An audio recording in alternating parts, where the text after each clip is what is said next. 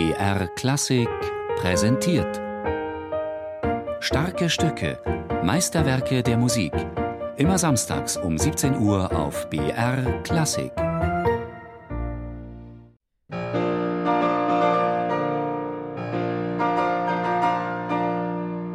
Mein Aufstieg, sage ich mal, begann schon von Kindheit an.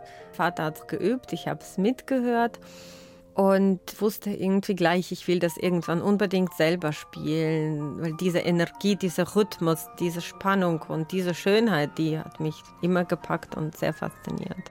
Die Pianistin Dina Ogorskaya über ihre Annäherung an die Hammerklaviersonate.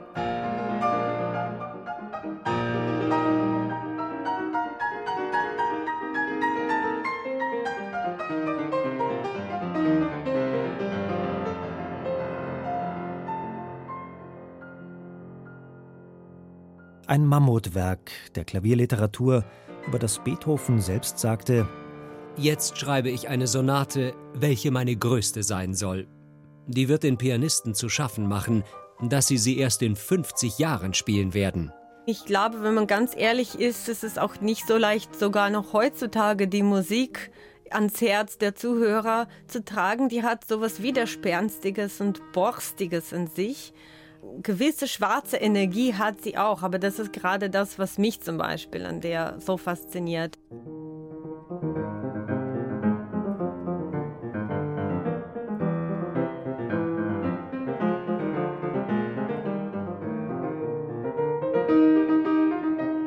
Als Beethoven die Sonate in den Jahren 1817 bis 1818 komponierte, befand er sich mitten in einer Lebenskrise.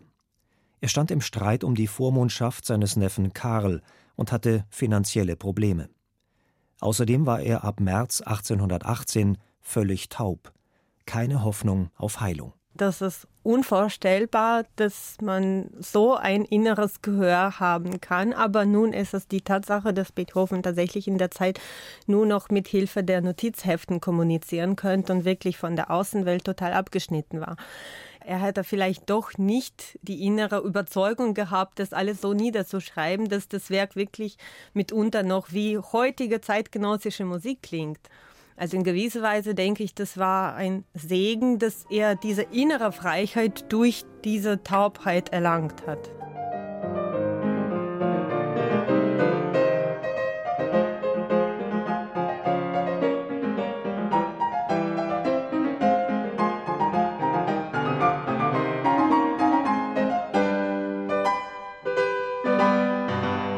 Beethovens Hammerklaviersonate war zur Zeit seiner Uraufführung das radikalste und neuartigste Werk des Sonatenzyklus.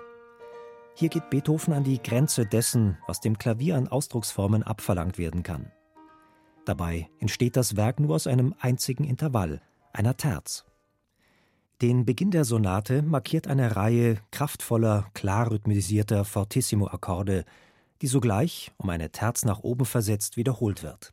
Auch für die folgenden Sätze hat dieses Intervall konstruktive Bedeutung. Das rasante Scherzo entfaltet die Terz in allen möglichen Variationen, wechselnd zwischen Dur und Moll.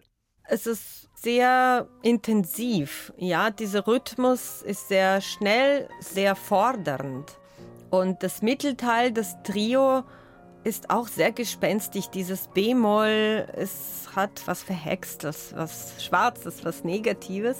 Und dann kommt dieser verrückte Teil in Presto, was wie Czardasch klingt oder vielleicht auch wie russisches Stück. Und dann diese verrückte Skala über ganze Oktaven von unten nach oben. Es ist gleichzeitig ernst und irgendwo auch mit wahnsinniger Selbstironie.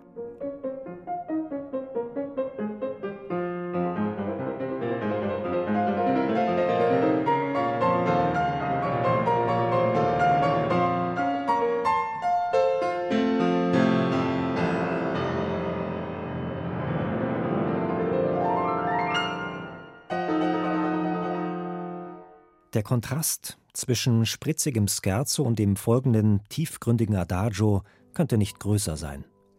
Mit circa 20 Minuten Spieldauer ist der dritte Satz einer der längsten Sätze, den Beethoven je komponiert hat und in seiner Ausdrucksintensität einer der stärksten. Im großen Adagio sostenuto erreicht die Sonate ihren Schwerpunkt. Es fordert emotional einfach alles. Äh, man kann diese Musik nicht spielen, wenn man nicht wirklich jeden Ton liebt und tief empfindet, dann taugt die Musik nicht. Es kommt auf das Erzählerische, dass man wirklich so hineintaucht und das ist schon eine sehr starke Herausforderung, aber auch ein Geschenk.